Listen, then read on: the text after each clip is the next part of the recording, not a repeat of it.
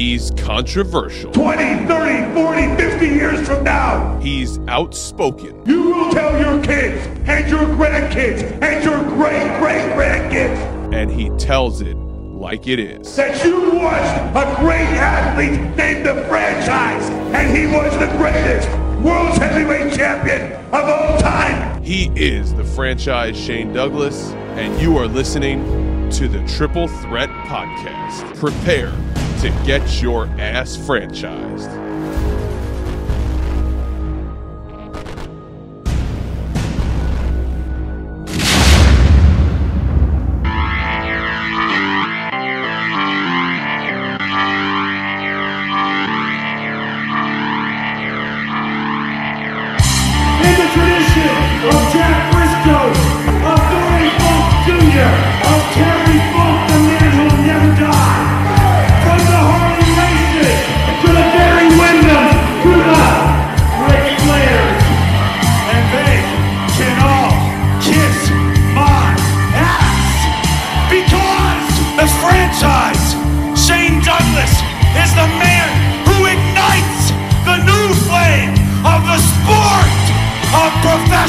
Wrestling.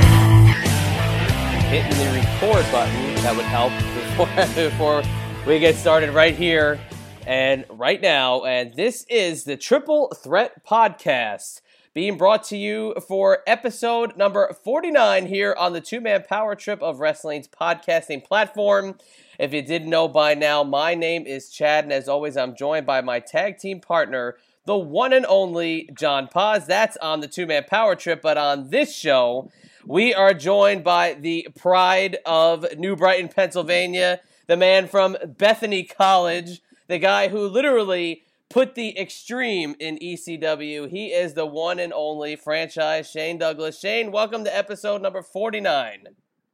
Man, someone's been doing their homework this week. The, the new Brighton one threw me a little bit, but then when you said the Bethany College thing, I was like, holy shit, they're really uh, they're really like diving in. Like, You're not with the IRS, are you?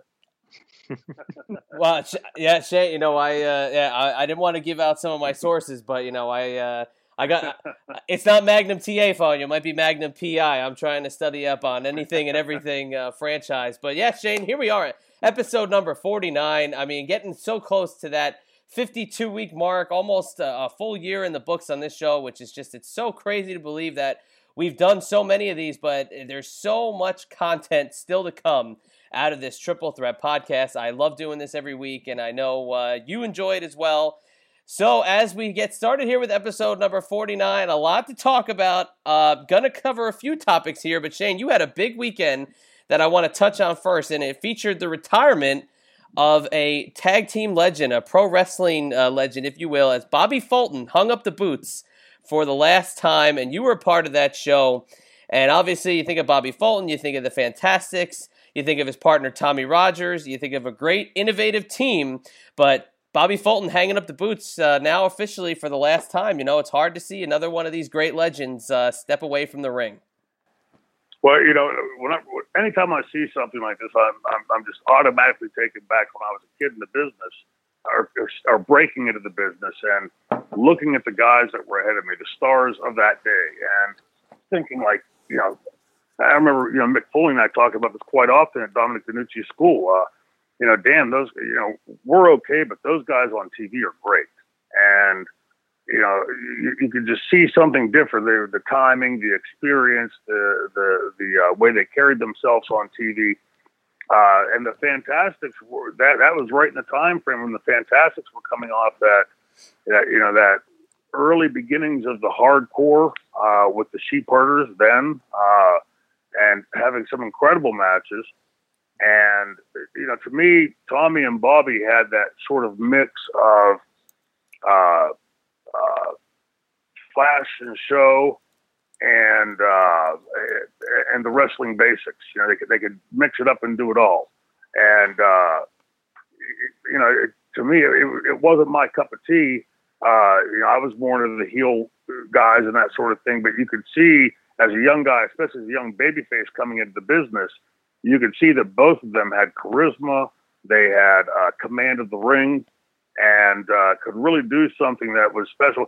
the, the problem for them, I think, was that the the, the uh, Rock and Roll Express had been getting that exposure and was, you know, a little bit of a step ahead of them, and they were always, you know, not that it was proper uh, or right. but They were always being compared to, oh, there's that other, you know, good-looking guys tag team like the Rock and Roll Express. They, but to me, like if someone was a huge UWF Mid South fan, you know, I was keenly aware of who they were and, and, and what they were doing in the business at that time.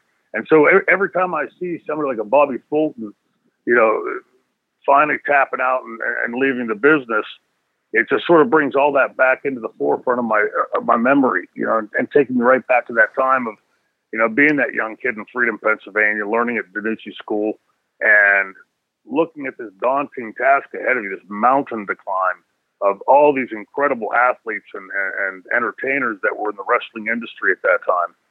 Uh, and you know, just seeing that that revolving door keeps revolving, new ones keep coming in, and the old ones keep going out. Uh, it, it's definitely the passing of an age.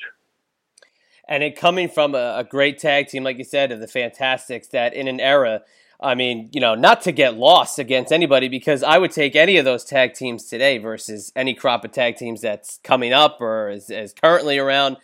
But yeah, I mean, do you, do you think they really did get lost? Because uh, I, you can just start rattling the teams off, whether it's the Midnights or the Fabulous Ones or even the Sheep Herders or the, or, or the Fantastics in there, and then the WWF, the Hart Foundation, the Bulldogs, all these teams.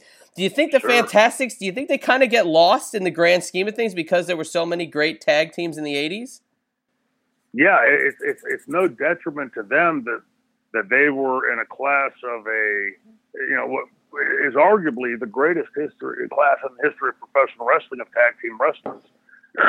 so that's no slam against the Fantastics. It just bespeaks of where the industry is was then, where it's gone since. I think today there's a a ridiculous uh, ignorance of the tag team division. You know, we sporadically see the WWE attempt to make uh, the, the tag team division relevant again, and it sort of always falls by the wayside for some reason. Uh, but you know, back then, you know, the tag teams were were on par. Uh, not that they were equal to the World Heavyweight Championship, but the World Tag Team titles held a relevance. And if you were a world tag team champion, that was relevant, made you relevant in the business. And any wrestling fan knew instantly who you were. And at that time, like you said, there was a, an overabundance of incredible teams that were out there wrestling. And if we sat here and pulled the books out, it would be a, the list would be a lot longer than the ones you just spouted off the top of your head.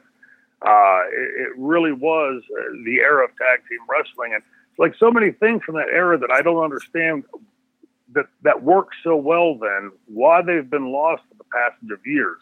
Tag team wrestling seems secondary to everything now uh, in the WWE. Uh, managers seem n- not secondary; they seem relegated to the ash heap of history in the WWE. And and and those were the types of things that me, as a young wrestling fan, brought me to the table, got me glued to the television every night that it was on, uh, watching those things and intimately knowing each of those characters. Uh, but Bobby Fulton and, and Tommy Rogers definitely hold, hold, hold their own space in the pantheon of great tag teams of wrestling history.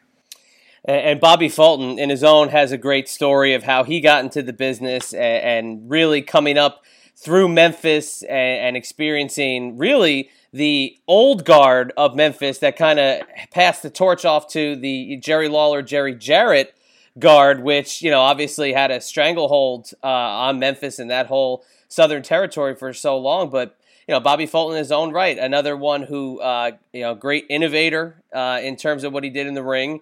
Um, and seeing yeah. him retire and being a part of this show, like, kind of, what are your your thoughts and reflections on the the, the weekend and the show itself? Obviously, honoring uh, Bobby in a show he was, you know, promoting, but still, you know, he's the main focus. So give us kind of a recap of what you got to experience in this uh, retirement show this weekend.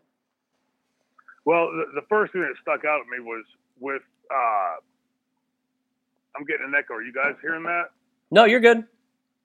Okay, good. Uh, the, the first thing that stuck out at me was the fact that I, I always talk about the loyalty of professional wrestling fans and uh, like all politics, rest, all wrestling is local.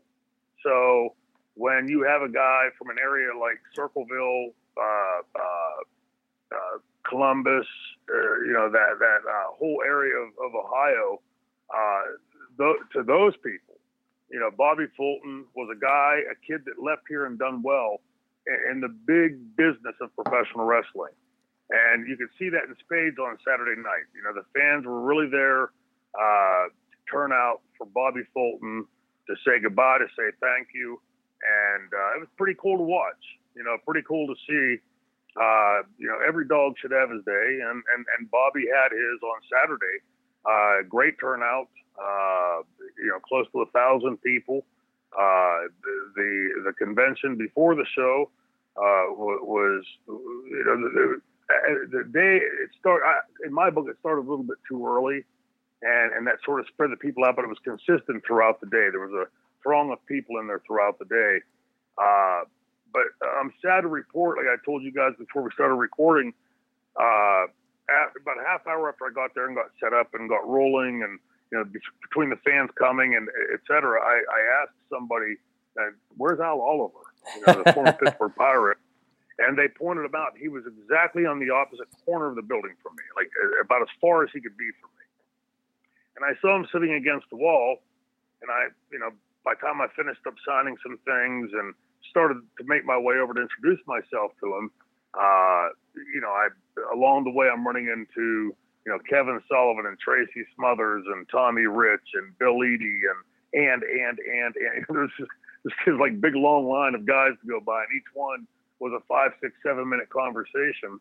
And by the time I got over to where his table was, he had gotten up and left they told me to go get lunch. Well, I went back to my table and you know started signing and taking pictures, etc. And uh, by the time before he came back, uh, it was time for us to then go and get lunch, our, our off period. And I said, well, I'll see when I get back. And when I got back, he wasn't in the building, so I don't know if he was just contracted for uh, a couple hours or what. But sad to report that I did not get to meet one of my childhood heroes Al Oliver of the Pittsburgh Pirates. Uh, but you know, I, I, came close. So the next time, uh, I'm going to make damn sure that's the first thing I do before I stop and say hello to any of my wrestling friends or anything else. I'm getting right over to see Al Oliver. and you know what? I gotta say, hopefully, um, you know, on a on a random wrestling show, maybe uh, we can get Manny Sanguillen to uh, pop in, and oh. uh, you could cut the uh, you could cut the uh, the bread with Sangi there. You know, you guys can uh, talk about some of those pirate teams. man, you're you're pulling out some great names, man. Kent Tekulve and you know uh, Dave Parker, Willie Stargell. In fact, I got a story about the 1979 World Series, which was of course two years after Al Oliver had been traded away. I was 16, I believe, at the time uh, and uh, a friend of my cousin had a job where she was overseeing cleaning crews at the uh, old Three River Stadium, which is where the old Pittsburgh Pirates team and the Steelers won all those Super Bowls. So I went up to, you know, to make some money. That'd be a great job.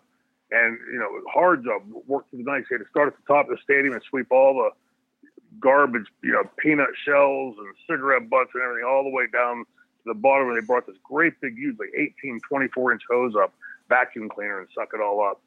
Well, you work through the night because during the, the World Series, of course, there's a game today and there's a game tomorrow. And uh, so as we're working through the night to get the stadium cleaned up, you know, we're, getting ready to take our lunch break, and it's right about sun, uh, six, seven o'clock in the morning. And the Pirates come out on the field and start having batting practice. At this time, we're, out in the outfield area, and all of a sudden you start hearing crack, crack, crack, crack. Like ball after ball is getting cracked. And all of a sudden you start realizing balls are flying over the fence. Willie Stargell had come up for, for batting practice. And, uh, you know, he's nailing these balls over the wall. And the last one up at bat, he cracks. I'm looking through the, you know, look at the old pictures of the Three River Stadium, there was like a cutout area in the wall that was a walking area behind there.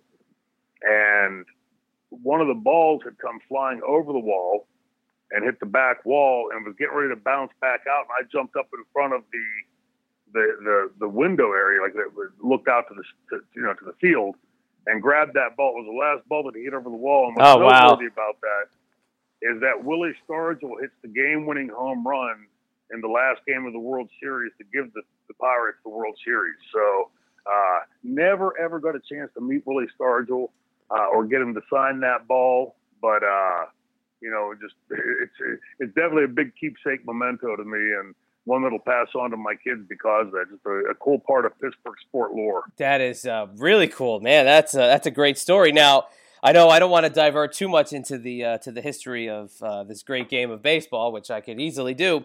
But that Al Oliver trade is a huge trade uh, in the history of, I mean, like basically three franchise, four franchises really, because it was a four player or four team deal that sent Yeah. I mean, star after star in different directions. Um, Al Oliver being one of them. I remember Bert Blyleven went to the Pirates in that one. The Mets sent John Milner to the Pirates. I know that.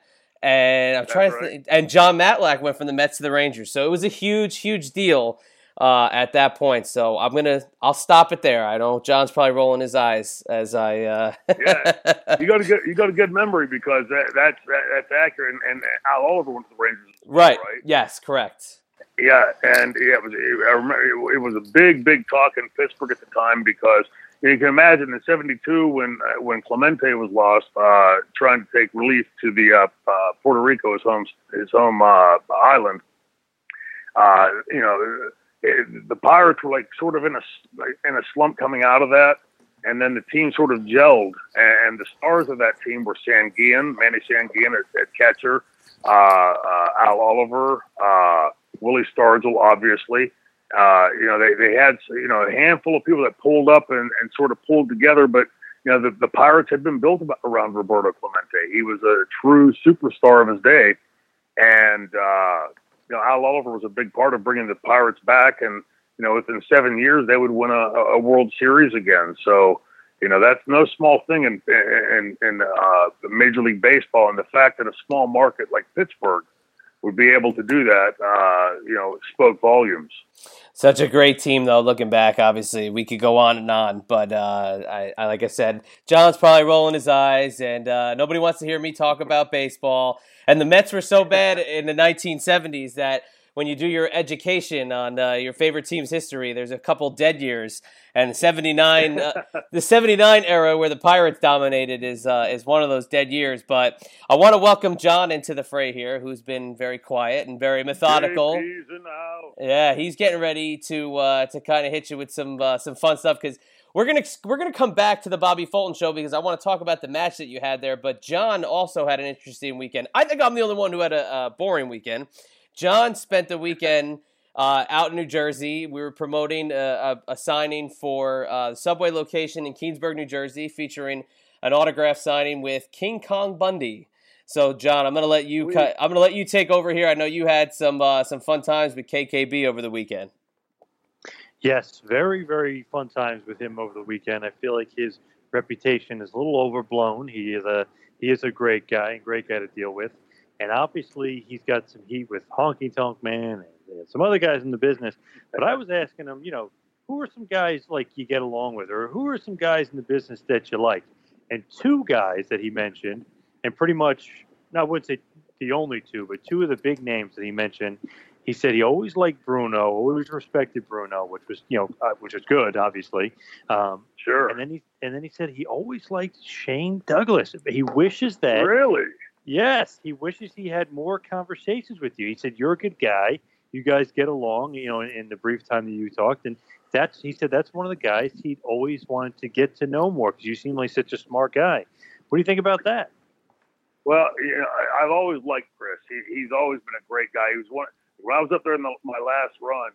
Uh, I, you know, I was having, you know, we were, you know, on some things together at, at that time, and you know, he was like trying to tell me, like, you know, look beyond at that kind of thing, and uh, uh, you know, I, I always found Chris to be a great guy, and for a guy of his size, uh, well, check, check that. I don't want to finish that statement because it's, uh, I got ready to say it didn't, I knew didn't sound right.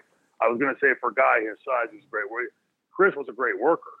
I mean, you look at a, a big guy like that to go in the ring and do like you look at the bump that he and uh, Hogan you know, took off the top of the cage, or he took off the top of the cage for Hogan, I should say.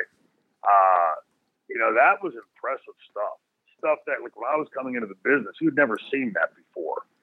And I always found Chris as a wrestler to be a, a damn hardworking guy, a guy that never seemed to complain. I never heard him complaining in the dressing room as, as so often so many guys do. Uh, and that makes the atmosphere really, you know, poison, like like pissing in the well type of thing. Um, but I've always gotten along great with him and uh, always respected him. And, and every time I see him, I always had a good conversation with him. But, uh, you know, it, it's funny how as, as time goes by in this business, you know, names start falling by the wayside that people seem to forget or, or don't give their proper due to and that's easy to do. I mean, this is an industry of a lot of big egos and a lot of big names that come and go. That's really easy to do. But you know, to me, King Kong Bundy. Keep in mind, he was one of the guys, one of the heels, that at that time, uh, when wrestling first went into the stratosphere, uh, you know, I mean, you know, we can pass enough accolade around here. Vince McMahon certainly deserves his credit for that. Uh, as everybody knows, I don't give much credit to him, but he certainly deserves his credit for that. Uh, but he, the, the talent that he was booking at that time, and King Kong Bundy being one of those, were guys that could get in the ring and entertain the shit out of the crowd and give the crowd their money's worth so that when the next time a pay per view came or a, an event was coming to their town, the fans would make damn sure they went to see that. Why? Because the last time they came or the last pay per view they watched was so damn good. King Kong Bundy was a huge integral part of that, as much as as Jake the Snake Roberts, as much as Hulk Hogan, as much as Paul Orndorff, Harley Race, uh, even Roddy Piper. King Kong Bundy was a big part of that because he was the mainstay staple guys for the the old WWF, uh, which of course preceded WWE. So uh, major kudos to to uh, uh, to Chris King Kong Bundy, and you know I, I always enjoyed that. I'm gonna make damn sure the next time I see him, I talk, have a long talk with him to just to, uh, you know, I, when I'm around guys of that stature, I always get this sort of like uh, they're up here and I'm down here type of, of thought because of they, them being in front of me in the business, and uh, you know, I don't want to sit there and seem like the old haggard grizzled veteran talking to them or something, you know. So I, have I've always enjoyed. Always, I, I don't I don't think I've ever had a negative conversation with uh, with King Kong Bundy and he did uh, have a very similar Vince McMahon story to you. Just I don't want to get maybe too much into it on the air, but let's just say, um, you know, Vince maybe playing uh, for the other team a little bit. Uh, you know, I don't want to get too far into it, but he had a very similar story to what I've heard from uh, from the franchise. Well, we really have to have a conversation the next time I see him, Ben, just to sort of corroborate facts and information. Know, as somebody who likes to make sure my research is is spot on, I want to make sure I go straight to the horse's mouth. Somebody who was there and lived the history, so I can bring that story to public. The, maybe I'll get a Pulitzer for it. now, did you ever wrestle him? Whether it may be WWF no. or maybe mid mid Oh, nothing. No. Never wrestled him. Oh, wow. Okay. No, look. I, I mean, remember at that time I, I was a 200 pounder, 210 pounder maybe. Chris was a big, big guy. I mean, massive big, and su- definitely super heavyweight. No, I never ever got to the ring with him. Uh, when I went up there to do jobs early in my career, uh, thankfully they didn't put me in with Chris. Uh, I was in with guys like uh, Harley Race and Paul Orndorff, Jake Roberts, Macho Man, uh, Butch Reed, and uh, might have been somebody else, but like those kind of guys, you know, the guys that could move around and do like sort of wrestling stuff, but more closer to my size. And back then, when I sit next to Chris, I looked like one of his legs. You know, it, it hmm. didn't look like I looked like an opponent for him. We always talk about larger than life guys. Andre the Giant sticks out to me. Obviously, King Kong Bundy, Big John Studd, Hulk Hogan. Yep. These just big, larger than life monster guys and these monster characters. Even a guy that's not huge in stature, but was larger than life in Roddy Piper. What do you think yeah. about that being totally gone from the business that we know today? There is no larger than life characters. there's no one really to kind of have that impact that those guys had. Well, I, I think in large part that falls on Vince's shoulders. I, he's the guy that's running the company, uh, regardless of what uh, the sheets say or or the, the, the documentations for you know the documents for the company say. Um, so I would say that falls squarely on Vince, and if on Vince, on Stephanie and, and, and, and Hunter. You know, you it, it's your job if you're running the company to elevate somebody on that card to that superstar status. Uh, but that being said, I think in large part, uh, what is wrong with the industry today is the way the kids learned. The way the kids learned was let's go out and do everything we're seeing everybody else do. And so there's nothing that separates wrestler A from wrestler B from wrestler C from wrestler D. It's all different flavors. You know, you got French vanilla, you got old fashioned vanilla, you got vanilla bean, but it's all vanilla. Uh, and when you're watching the wrestling today, eh, the, the, the, example I always give people, JP, is you know, back in Bruno's day, and you guys are probably too young to remember. I, Obviously, too young to remember, but uh, if you had put head to toe black body suits, covered every inch of skin, couldn't tell, you know, just from any tights or boots or whatever, would you be able to know Bruno Sammartino from Superstar Billy Graham, from Chief Jay Strongbow, from Andre the Giant, from Dominic DeNucci? Of course you would. They all were built differently. They all wrestled differently, had their own sort of distinct style. Um, in my generation, would you have known me from Taz, from Tommy Dreamer, from Raven, from Sandman? I'm pretty sure you would have been able to do that. Today, I'd, I'd place the the uh, challenge. Would you be able to know, uh, say, uh, a Miz from an AJ Styles, from a Daniel Bryan, from somebody else?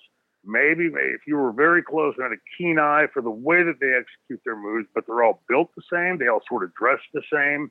Uh, there, there's, it's just, it'd be like having, you know, 10, 20 of the same people lined up next to each other. And, you know, to me, that, that just sort of lack of individuality is something that I think is really lacking in the business today.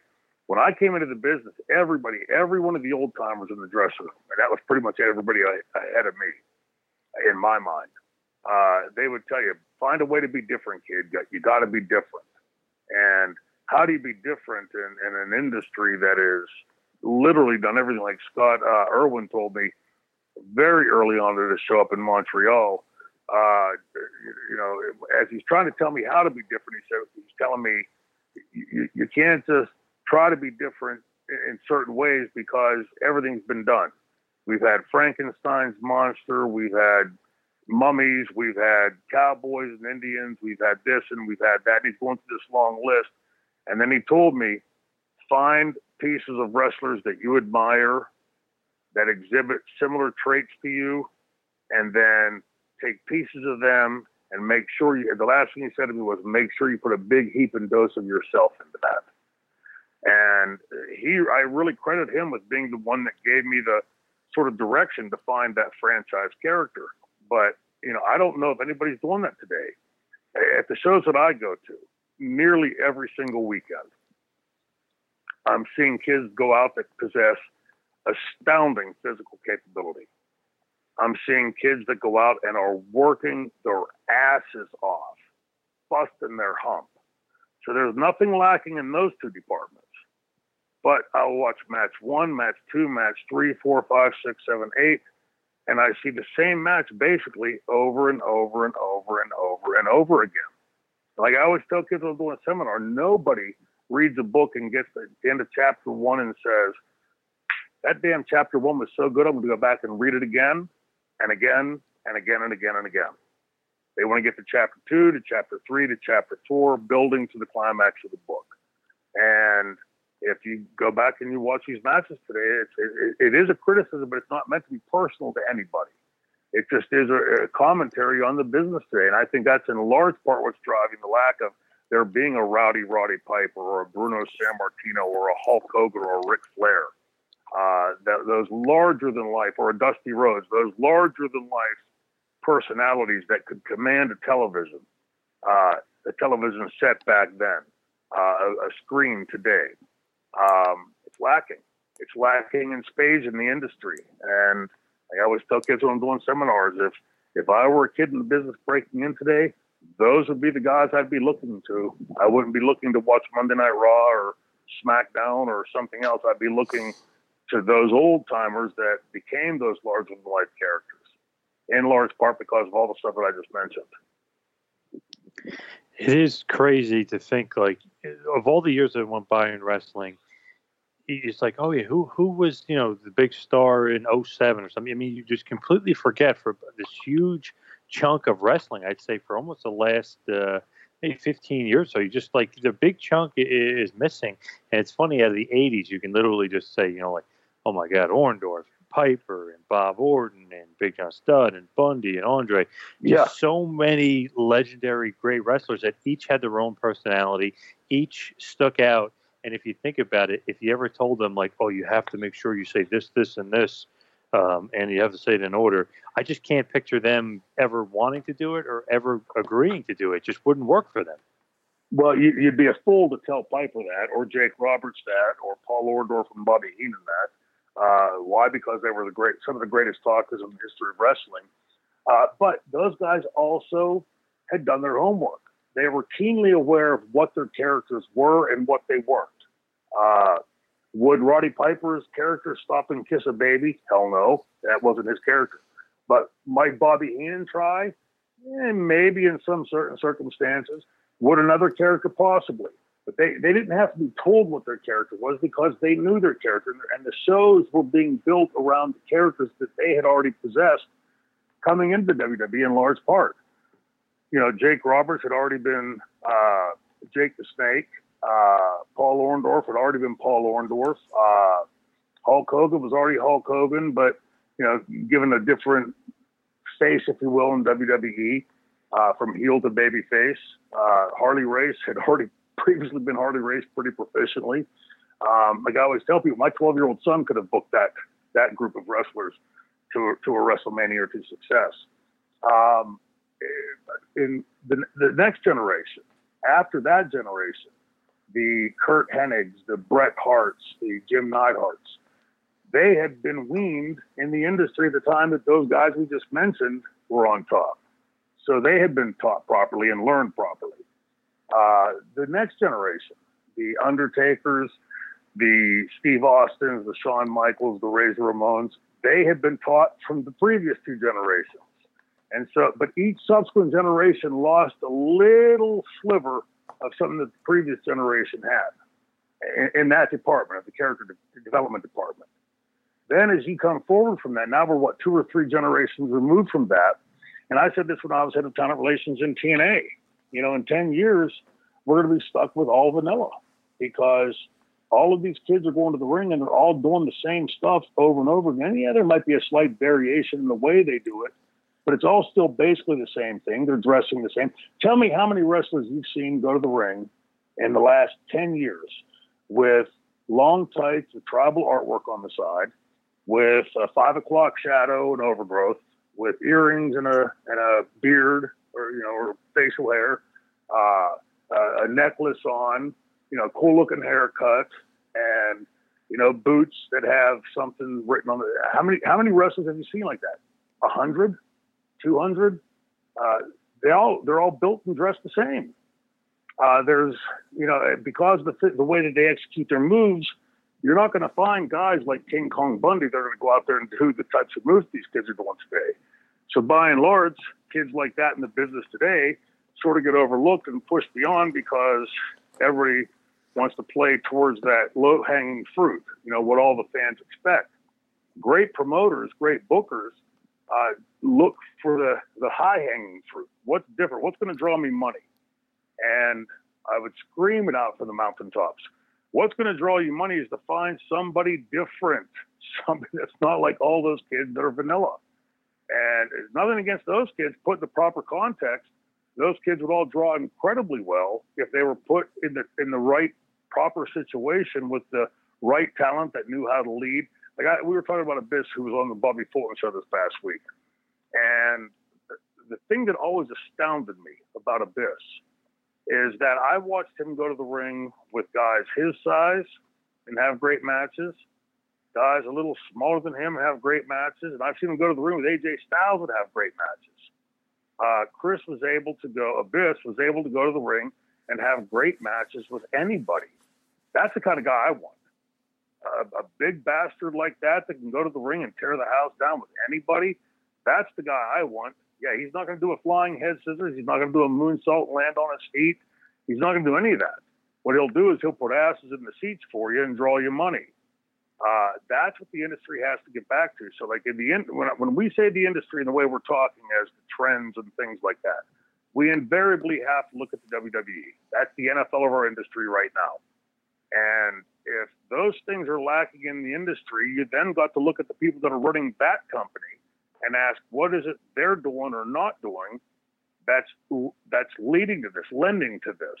Uh, and clearly, there's a uh, there's an aberrant uh, level of lack of character development, and there is a, an abhorrent level of the overlooking uh, the, span of what professional wrestling can be. It's not all moonsaults and landing on your feet. It's not all aerial acrobatics. Wrestling, the wrestling drew me. Go back and look at Bruno Sammartino, how much money he drew. I, I, guarantee you, you can look at every tape you'll ever see of Bruno. He never once in his life did a moonsault land on his feet. He drew money everywhere he went. Um, so how? It's, the passage of time only gives you so much of the argument. Uh, great wrestling, in my book, spans the eons. You know, great match, and I can look at a match from 1950 that was a great match, and and there, I, I might be able to say, well, there's pacing things in it or something that's different from today. But a great match in 1950, in 1960, 1970, 80, 90, 2010, and now is the same thing. It all possesses the same ingredients. And that's my long winded answer to your question. uh, but it's all about the larger than life characters. And I, I, think we could still all get lost in that era where they were. And, you know, when Bundy came back in the mid 90s, you know, he can kind of say that he feels as if, um, you know, he might have been brought back just to be buried you know, he was promised a big push, and obviously he was kind of stuck in the mid card, never really uh, materialized into doing anything big. And, you know, he kind of stands out at that point in, in 95, 96, because, you know, everybody was kind of changing a little bit, and, and Bundy's look was maybe more catered to the Hogan era, but still.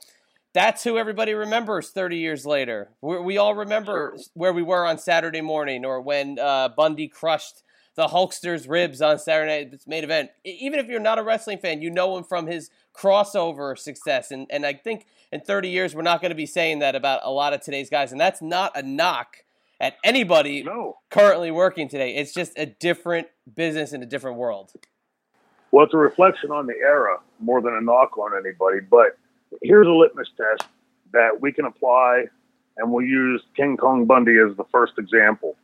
Uh, Terry Funk once said to me, Shane, you have to ask yourself if you were walking down a dark alley and somebody walking in the other side at three o'clock in the morning saw you coming their way, when they saw you, would they turn around and walk the other way, or would they keep walking and say, "Hey man, what's up? How you doing tonight?" Uh, now, ask yourself about King Kong Bundy. If you ran into King Kong Bundy, a guy like that at three o'clock in the morning, big, what, 450 pounds, you know, six foot four, six foot five, bald badass walk through that alley, would you keep walking and say, hey, man, what's up? Or would you turn and walk the other way? And Bundy clearly passes that test, the Terry Funk test. oh my God, forget about it. I would, uh, I'd run if there was any way to run. I'd do the uh, the Looney Tunes jump in the air with the smoke underneath me of my silhouette. You know, I'd do anything I could to get away from Bundy. But speaking so of, but speaking of dark alleys, and I want to go back to what we were talking about with uh, the the Bobby Fulton retirement show. A very interesting night for the franchise as you faced one of your uh, greatest uh, nemesis in the history of your career and when I say meeting this guy in a dark ha- alley, if he's wearing his chains and he's wearing his Pitbull attire, then uh, that spells bad news for the franchise. But a very rare in ring confrontation with the Pitbull, Gary Wolfe, and obviously your history with Gary Wolfe being what it is. Uh, looking across the ring, do you still get those uh, butterflies knowing that there's so much between the two of you that um, you know whether it was 95 96 97 98 or 2017 or 2018 there's still going to always be something between you and gary wolfe well you know the thing that i found with time is it, it can soften some edges. You know like you take a rock and throw it in the ocean and after 100 or 200 years it'll rub it down pretty smooth. And and feelings uh, i don't find that to be the case. It seems like time makes it like a stronger whiskey that gets stronger with time. Uh, you know, with Gary Wolfe, all working aside, uh, you know, Gary Wolfe ended up in an operating room with a medical halo surgically screwed into his skull for three months uh, after a match with me in Philadelphia ECW Arena. Now that's going to be something that would wear on you. Aside from the fact that you've had to endure this three months of hell, but on top of that, you know, this is a lifelong affliction. You know, he had a, a, a, a bilateral fracture of C2. So if you know anything about the vertebra, C1 is the axis that sort of sticks straight up. C2, like a donut, sits on top of C1. Uh, to put it in perspective for the layman out there that doesn't understand, that is the exact same fracture that Christopher Reeve, Superman, got and ended up in a wheelchair, paralyzed from the neck down wow. for the rest of his life. Uh, so this was a very serious. This wasn't some little hairline fracture and you know, and, an unimportant. Not that any vertebra is unimportant, but you know, like in a in a non-weight bearing vertebra lower in the lumbar region. This was a C2 frac bilateral fracture of C2, meaning on both sides of that of that ring, it was fractured in half, uh, and could have ended up in a wheelchair for the rest of his life.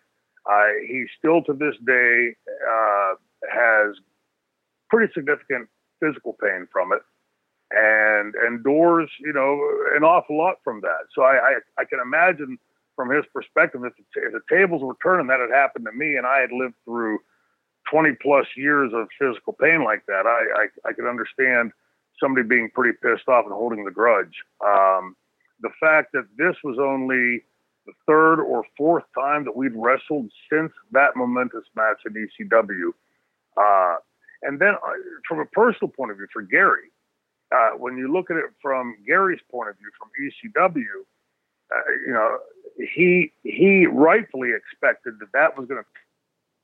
For that, and Bruno Sammartino, 20 years before that, had had this neck broken and forged this second half of an amazing career off of that broken neck.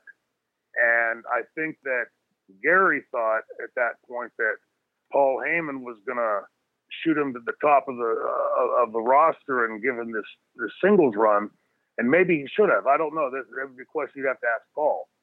Um, but you know, I know that Gary still harbors ill will toward it, uh, and you know, so yeah, to get in the ring and and face off against a guy like that, and I won't go into it on on air here. Gary and Anthony Pitbull too had a pretty uh, what's the word I want to use? Infamous isn't right. A pretty notorious career in the Philadelphia area prior to the, their time of coming, and for some time after they came to ECW uh, on the side. You know, they, they weren't exactly the kind of guys you wanted to run into it at night, um, especially if you owed a certain bookie a certain amount of money. Um, you know, so yeah, I mean, these are guys that are legit badasses that you know, came up on the streets in a very different manner than I came up. You know, so the the level of hostility there, I'm sure, has got to be great. And anytime, whether it was 1996 or or 2018, stepping in the ring with this guy, you, you know, you've obviously got to always that's always omnipresent in the back of your brain. You know, the the things that have happened and, and like I said, haven't softened with time. And uh, Saturday proved to be pretty much the same.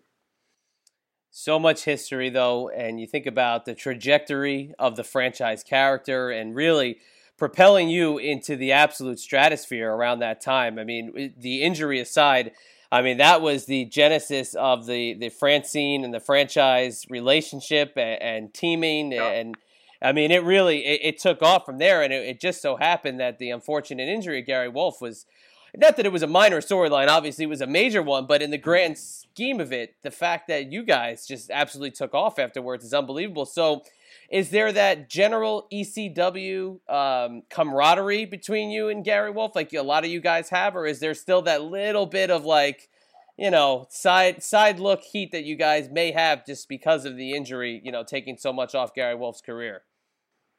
I, I, in, in my book, uh, keep in mind that Bobby Fulton shows the dressing rooms are kayfabe. You know, so the baby faces are in one dressing room, the heels are in another dressing room, and it's kept legitimately that way. I, you know, very few times are the matches that I've I've wrestled on Bobby's shows. Uh, you know, a heel might wander over to the babyface side or a babyface over to the heel side, and within seconds you hear Bobby Fulton screaming his head off, pissed off. Uh, you know, so I didn't get a chance to talk to him in any personal kind of way, but I walked in, I'd walked right past him, didn't realize it. Uh, walked in, the, he was sitting at the far end of the building, uh, right by the doors, and right where I walked in, I walked right past him, you know, carrying my stuff in, and uh, went straight by him. And when my manager Chris had pointed out to me, I looked over in his direction, and right as I looked in his direction, it looked like we locked eyes, and he turned his head away from me. And uh, so it seemed to me that he was, you know, still harboring some ill will.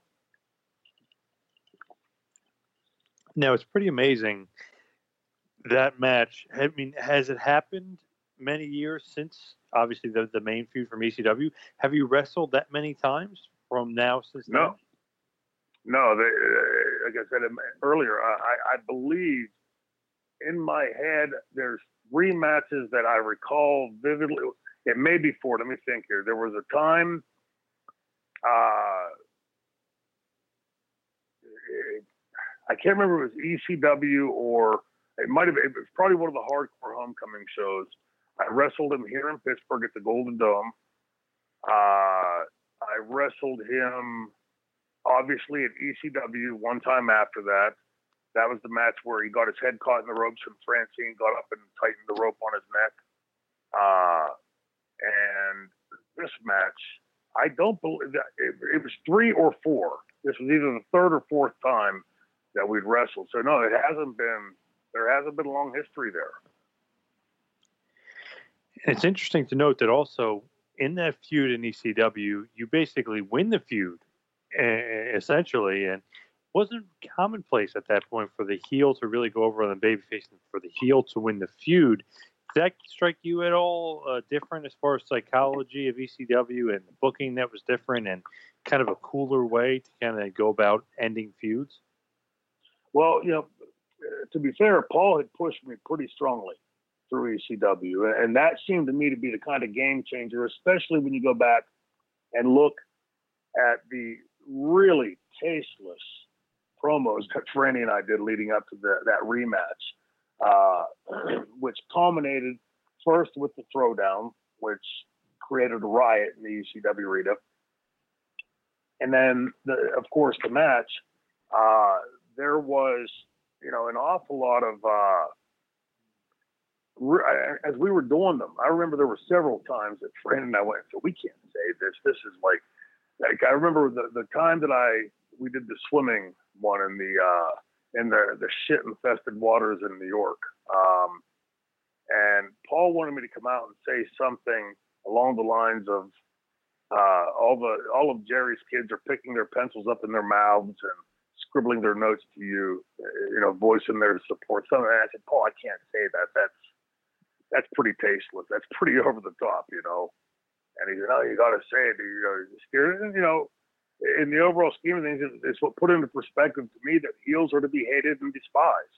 It's not meant to be to to go out there and be the cool heel like we see so often today. It's to go out there and be the guy that everybody would shoot, throw a rock on your head, kick you in the balls, run you over with their car if they got the chance. Uh, and you know, so that really started getting me geared in towards that way of thinking. You know, and and uh, uh, and there were tons of those. There was one night we were outside of a hospital doing a very similar type of promo, and uh, I was in a wheelchair mimicking, you know, making fun of Gary Wolfe. you know, really tasteless stuff. That stuff that was so far beyond the boundary uh, for the average man or woman to watch and hear. Uh, that you know, I don't know anybody that could watch it, my mother included, that could watch it and say, "I'm rooting for the franchise." You know, I, I want to see him win. And uh, for Franny's role, to see her, you know, you know, playing along with that after basically being the setup to the entire uh, to the entire thing. Uh, you know, as beautiful as a woman as she is, it wasn't the kind of thing you looked at and said, "Well, she's beautiful, so I think she's cool." I think you know uh, there were still that element of the you know the guys in the ECW arena that loved Francine, but I think that most of the people that watching it were looking and thinking, "This is a diabolical bitch," you know, and and those are the elements that went into to making that. I, I think again, it's you know in this politically correct world, uh, it's the type of thing that I think the writers in the WWE and, and TNA and Ring of Honor and New Japan and all the rest of the places shy away from because nobody wants to look to be insensitive today. Uh, I don't know about you, but I walk up and down the street. I see a bunch of insensitive assholes every day I walk up and down the street. Uh, that's the real world out there. Uh, you know, and so when you try to play this reflective, we're going to create this kumbaya world where all is good and we all sit and sing around the campfire at night. It doesn't exist. That's called, like my old professor Bethany used to say, that's pie in the sky idealism. It doesn't exist. And if that's the way you're intending the world to go, whether it be the world of professional wrestling or the world in general outside your front door, it doesn't operate that way. So you can either go in with eyes wide open or you can go in with eyes wide shut. And me, I, I tend to want to engage the world with my eyes wide open. Such a great old school heel, really generating heel heat, not caring about getting cheered, not caring about selling merchandise, not caring about Gary Wolfe's feelings. You know, it, it's just such a cool look back at it, and just the franchise character in ECW was so perfect. And to me, I always liked the heel, so I was always rooting for the franchise. And I was like, man, these ECW guys, they can't work or they can't wrestle. Like Shane, you know, teach them a lesson. Yeah, break the guy's neck. So I was always a big uh, franchise supporter because I always liked the heels. I just liked every aspect. The fact that you know you could get the crowd to riot, you could get them to hate you, and then you know, then at the end of the day, you leave with the hot girl. It was it was the perfect scenario. And, and, and what bigger heat than that, right? You know, here's this guy that's run his mouth, said all these tasteless things, bragged his ass off. He won, and he's leaving with the pretty chick. It, it's like salt in the wound, you know. It was, and and I think that was, you know, Paul did a lot of things fantastically in ECW. Did some things not so great, but in in my estimation, this sounds sort of self-serving because I was in that position but looking back as a fan, uh, uh somebody that grew up as one of the heel fans, that would have lured me in as, as a wrestling mark. That's the kind of stuff that would have sucked me right in. Uh, you know, here's, you know, and if you look at it, it's really simple to see. It's the time that Paul Heyman and I were growing up. there used to be an unwritten rule. I don't know if it was written or unwritten rule in Hollywood that the bad guy couldn't get away with it. So if you go back and look at all the old movies in the 60s and 70s, by the end of the movie, excuse me, the heel always got his comeuppance or her comeuppance. There was always a payback by the end of the movie.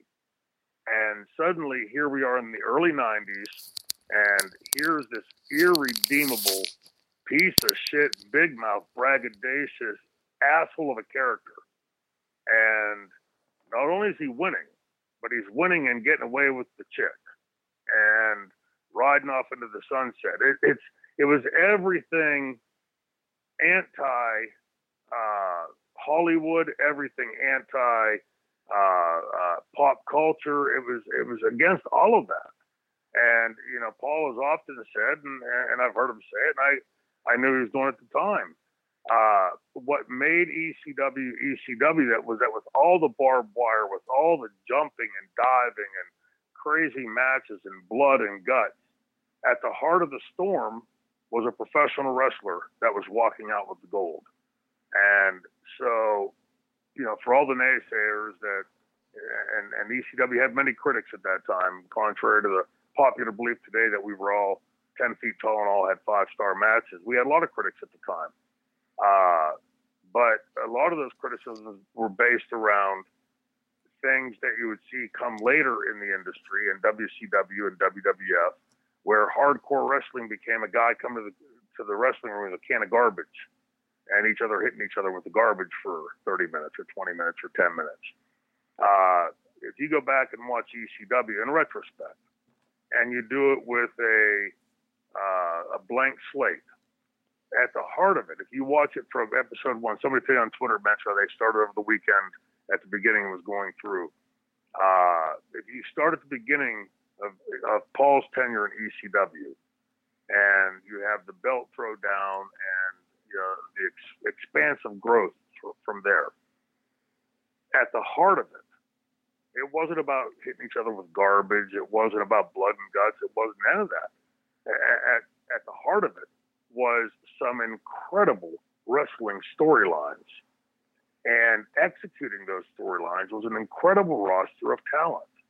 Uh, guys that, you know, I got to do a little bit of a Twitter battle with people a couple weeks ago whenever I talked about my views on the ECW locker room. And I don't think it's happenstance that how many out of that locker room from Paul's tenure forward became fairly big names in the business. Uh, not happenstance.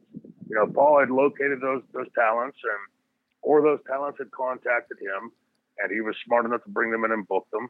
Uh, but Paul had a pretty impressive roster of talent to execute those incredible storylines that he was coming up with. Now there is a, a, a book coming out. It's the secrets of Monday Nitro, and and what this has to do with you in particular, and what you just said about hardcore is they posted on Twitter that they found a WCW live interview from 2000 with you, and you had said hardcore had become cliche, and WCW and even the WWF were kind of doing a, a poor attempt at copying ECW, but making its own division and kind of making it uh, somewhat corny yeah. and and this and that. Do you remember that interview at all? How you saying it was so cliche at the, at the time?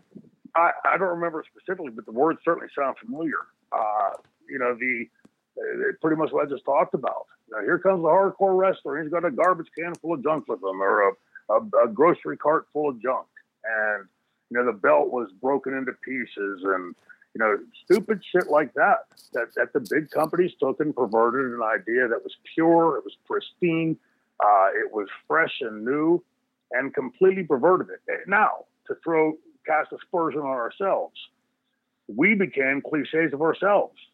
Uh, towards the end of the ECW, every match was going to the ring and using 50 chairs and getting on the microphone and throwing 50 F bombs around and breaking 26 tables and you know, using whatever tools they could get their hands on at ringside or they took with them, and everybody was getting color, and and so it became like a, it became a grotesquerie of itself.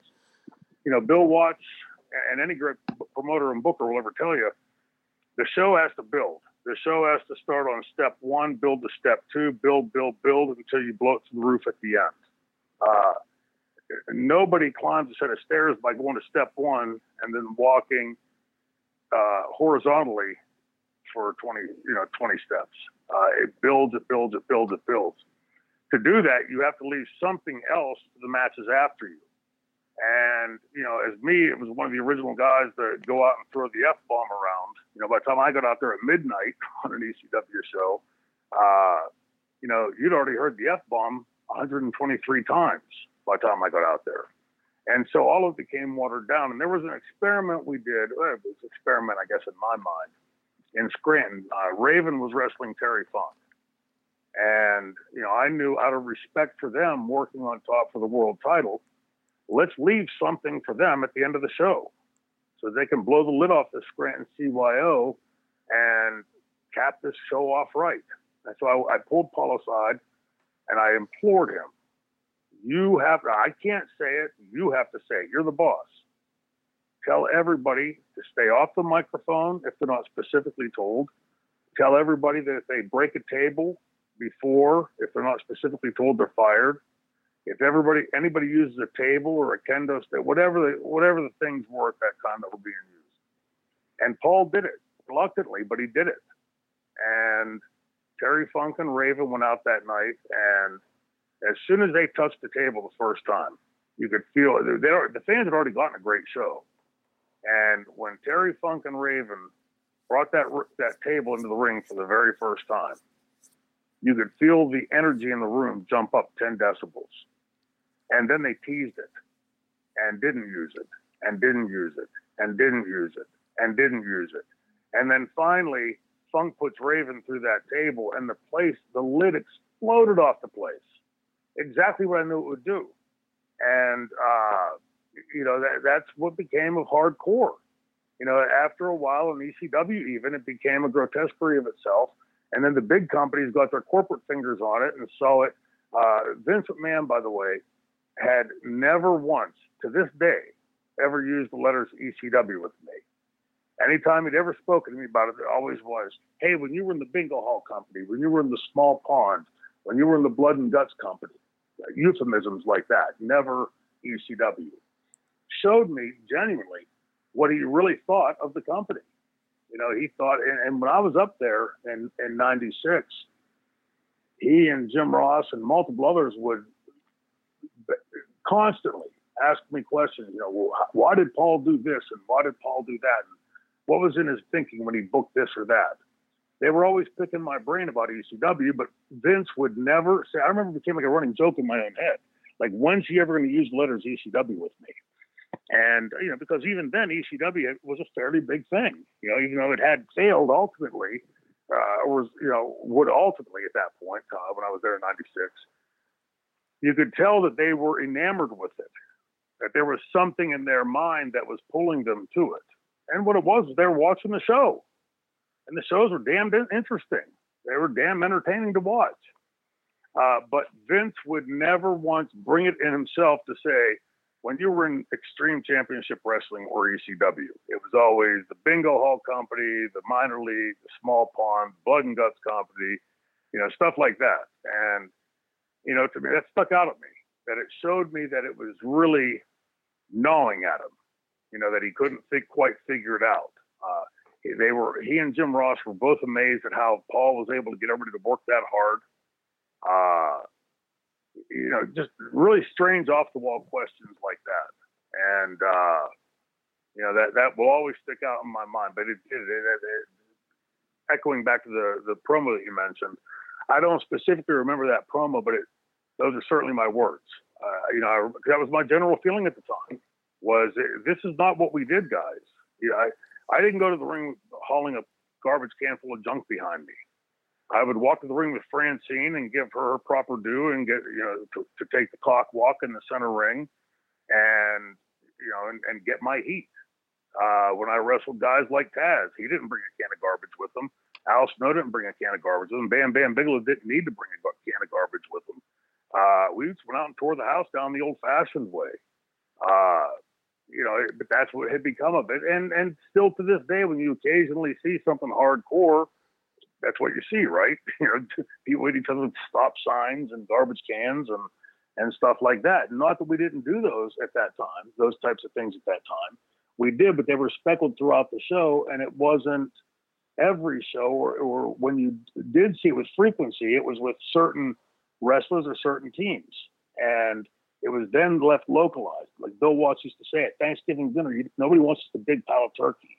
They want a little bit of everything. And in the ECW show, you get a little bit of everything, including the cat fights and you know the garbage cans and the great wrestling matches. There was there was literally all of it on those shows.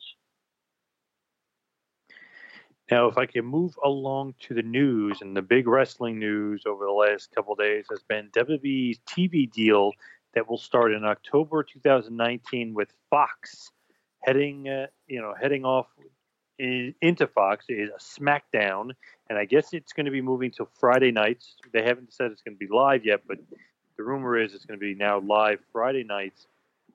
So that's SmackDown, and it'll be on Fox, and that's prime time Fox, which is pretty amazing. But that's not only the amazing part. The amazing part is that the deal is for one billion dollars.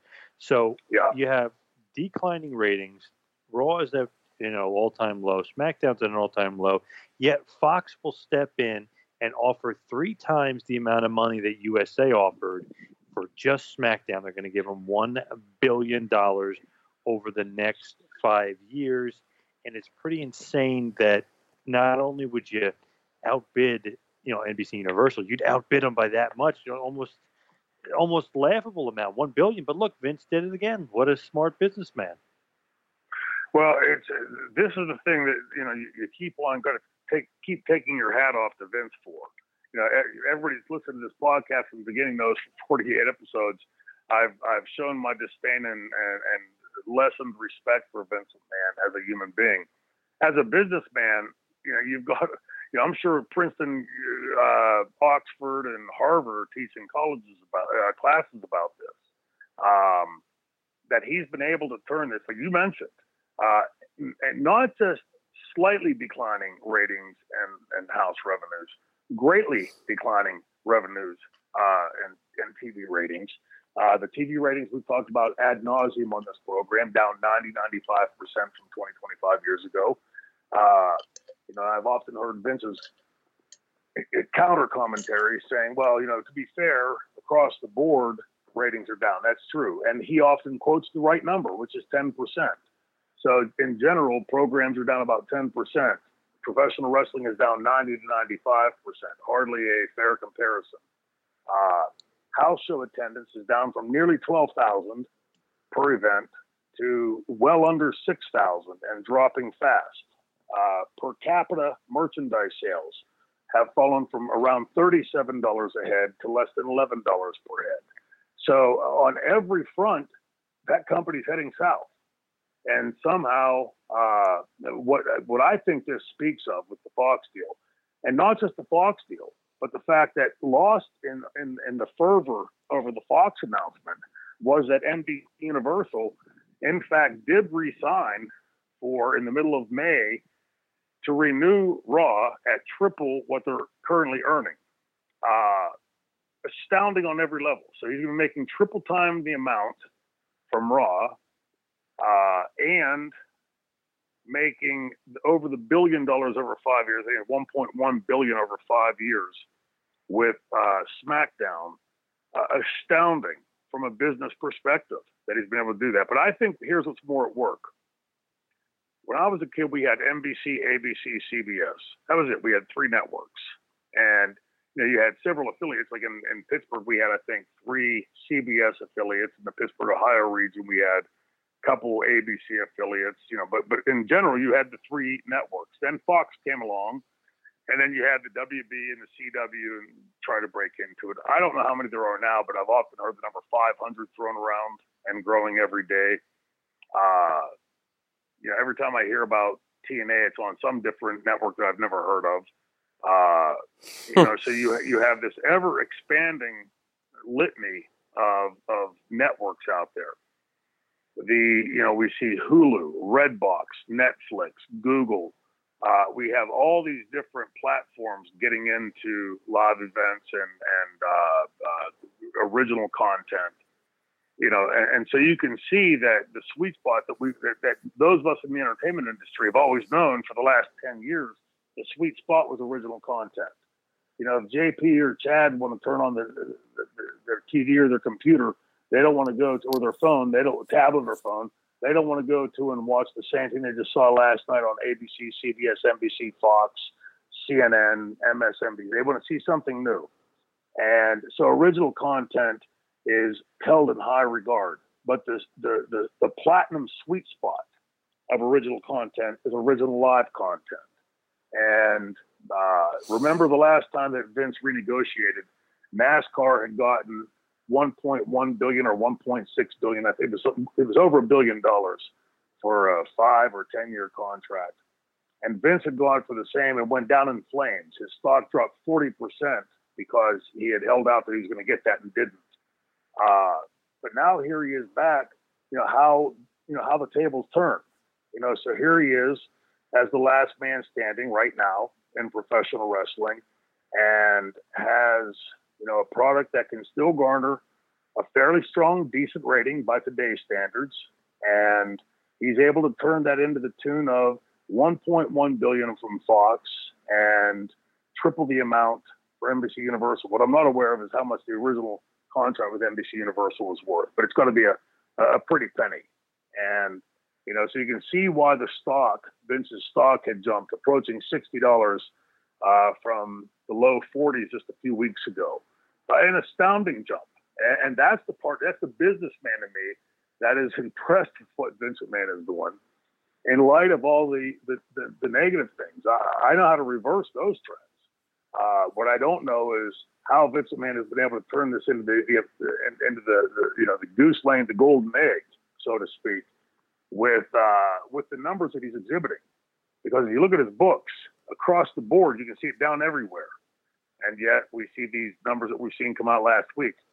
I, I, I think Vince is a really lucky recipient of the fact that the industry has expanded the way it has, the number of networks and outlets, the fact that so many people are getting their content through tablets and computers and, and streaming, that uh, you know television isn't you know like when I was growing up, television was what you had. It was the uh, uh, the genre. Now there's all these other uh, multiple applications to get your entertainment from, and the fact that there's so many other networks now, even just television, that Vince has uniquely positioned himself to be able to capitalize on that. Kudos to him. But uh, the question I would have is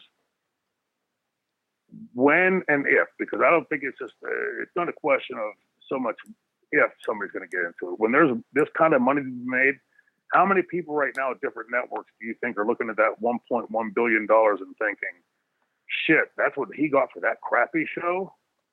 Uh, what could we get if we had a good show on? And you know, wheels are turning right now. You look and you see with the All In show that, that the kids have done, astoundingly, sold out in 20 something minutes. Uh, and now rumors inside, I don't know if it's leaked out yet, but that there's going to be a follow up show to be announced very shortly. Uh, lost in that is that uh, uh, uh, help me out. The the, uh, the kid that just wrestled Jericho in Japan uh, get a brain fart. Omega. Um, Kenny Omega. Um, that he. That's where I can't get names of anymore. But that he has a show going on in Florida uh, in an eight nine thousand seat venue that's also sold out. Uh, you know, clearly professional wrestling has not lost its its fervor. It's it's been in vigor. It's still there.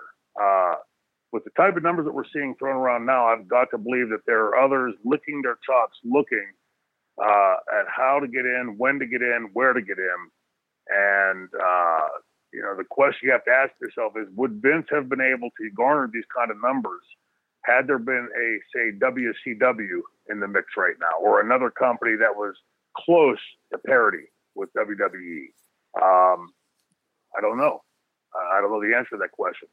Uh, what we do know is that unfortunately right now there isn't another company uh, that's able to stand parity to WWE, and so Vince McMahon has turned it in to the egg that the the golden egg that the goose has laid. And uh, kudos to him for doing it. It's astounding, like I said, in light of all the ever decreasing numbers on all fronts of the WWE. Yeah, it feels like it was a couple years ago, and they were negotiating with USA, and USA barely gave them maybe 200 million for five years, or whatever the exact deal was. You know, fast forward five years later, and Fox has given them 1.1 billion for SmackDown, their, their B show. Um, not to say they don't put energy into it, but let's just say they don't focus as much as they, they focus on Raw. So it's pretty amazing. It's pretty astounding. I don't know what is, what is Vince saying to these guys in this meeting. What is he promising them that uh, they're going to give him a billion dollars for something that the audience has been progressively going down, down, down for years, and is basically just the hardcore fans are left. Well, my thought is, I, have not spoken to anybody, but I, I, know that morale has been down greatly uh, in the WWE dressing room lately. So I'm sure that this has given him a, something to go back in there and crow about. Now he's got to be telling them in some fashion or another, this is going to equal out to X amount of dollars more for you. Uh, if not mentioning a specific dollar amount, that it's going to, it's got to equal out to more money. And if it doesn't equal out to more money to the wrestlers, you'll have a mutiny on your hands. Uh, but uh, that would be my guess as to what he's saying. But I'm gonna I'm gonna throw a big curveball in here. Is the whispers that we I've been hearing from multiple sources on the inside. Uh, the announcement of the XFL uh, for Vince McMahon. Any of us that watched the 30 for 30 and heard the comments by uh, uh, what's the gentleman's name that was his partner? Um, Ebersol. Dick, Dick Ebersol saying that this this goes something along the lines of this has got to be the biggest failure of your resume or something along those lines. Uh, then the announcement that Ebersol's son was jumping in and doing a spring football league the year before Vince, which I don't think at all is coincidental. Remember the AFL and the NFL uh, and then the eventual merger. Uh, but clearly, Vince McMahon has turned his attention to the XFL. It, it seems to me, from what I'm watching for the last decade or better, that Vince hasn't really given much of a shit about wrestling to begin with, or sports entertainment, if you will. That uh, somebody said to me, asked me a rhetorical question. Name something else that Rupert Murdoch has invested a billion dollars in that he didn't have a piece of. And you start scratching your head and thinking, hmm, pretty hard to think of anything off the top of my head. Uh, is this the possibility? You know, last week and the week before, there were several uh, public uh, stories about the Disney buying Fox. Then came out that Comcast was upping the bid for Fox, and Fox getting this. Is this to be a crown jewel in Fox to sweeten the deal even more with Comcast or Disney or some third entity that we don't know of yet? Uh, but the rumor on the inside is that the WWE is on the verge of being sold. Now, we'll see how this plays out. But the one thing that I have to do my follow up homework on after I was asked the question about Rupert Murdoch uh, spending that kind of money as he's getting ready to sell off large pieces of his empire to Comcast, Disney, or some third or fourth entity that's probably sitting out there. Uh, I don't know of anything else that he's invested this much money in uh, to just have the television uh, rights to.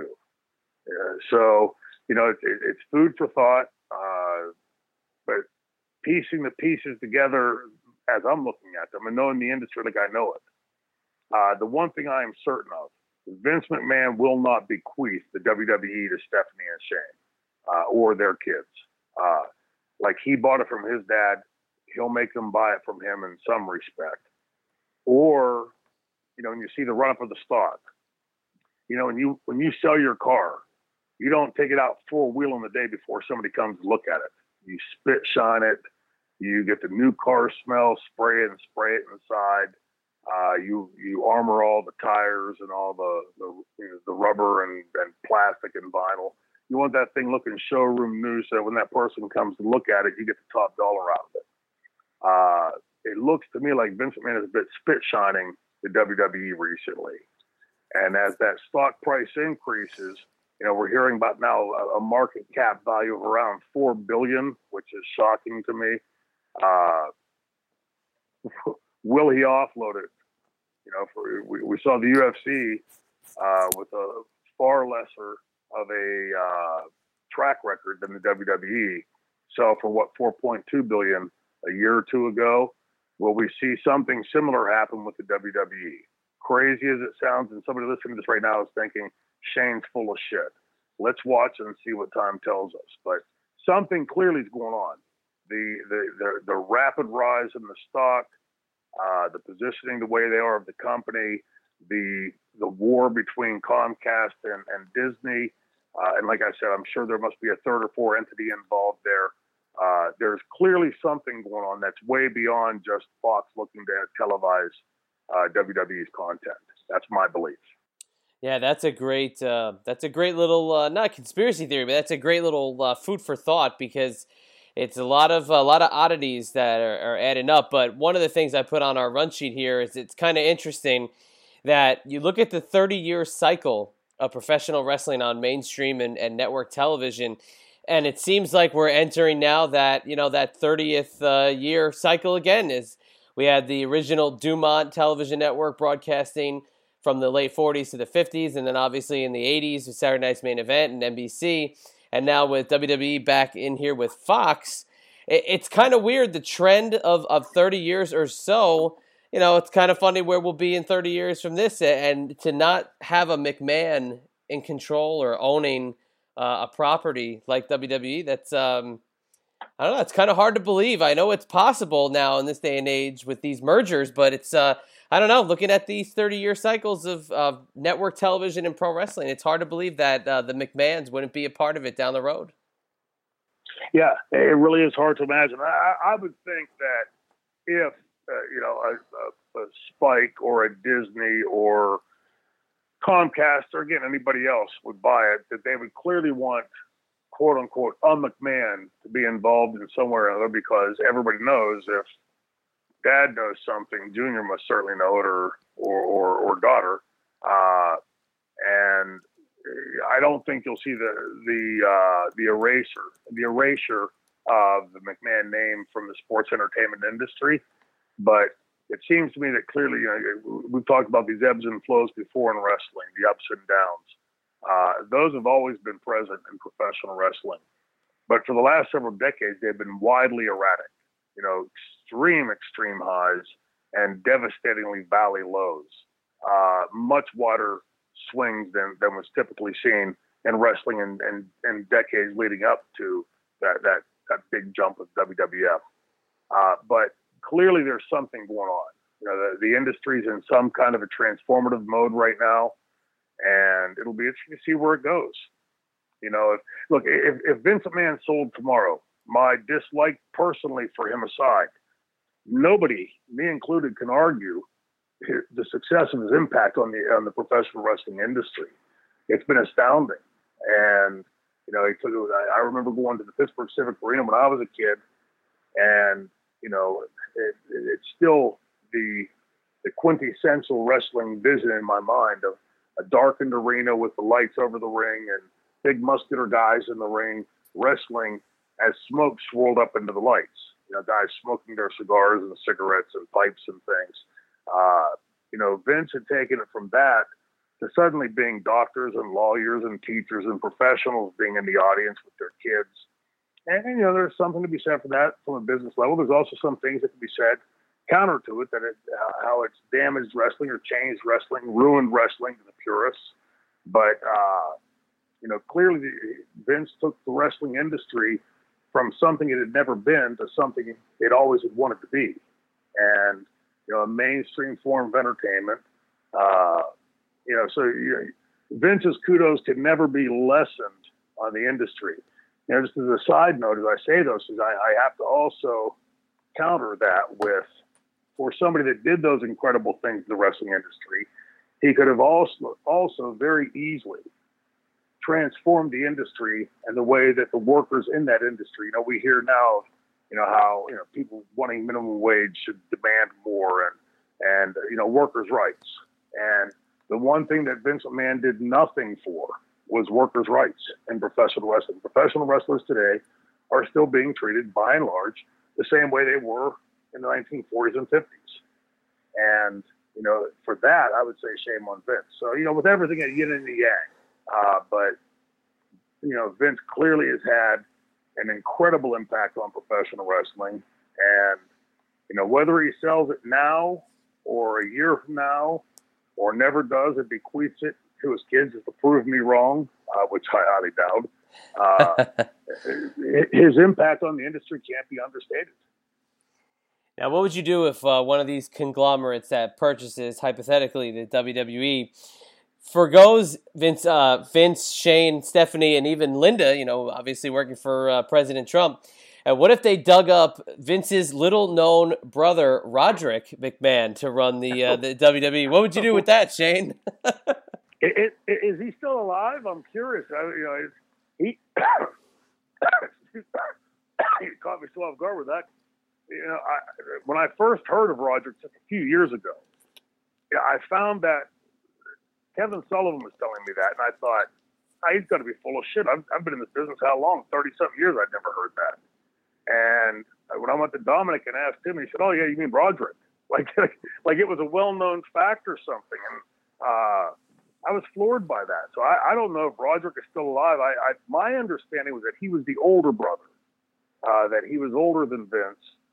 So, but I, the fact that you haven't heard his name almost at all, uh, I'd be surprised if he's still alive. And if he is, you know, where he is and what he's doing. But uh, I haven't heard anything about Roderick outside, like I said, of being told by Kevin Sullivan and then verified by Dominic. I've never heard his name brought up in another conversation until this podcast tonight. So it's pretty surprising. The uh, the only other mention uh, of Roderick McMahon, and I believe he is still alive, was during the storyline where Vince McMahon uh, exploded in his limousine and they were going to hold the funeral for Mr. McMahon the following week, which obviously in wrestling history was the week of the Benoit murders.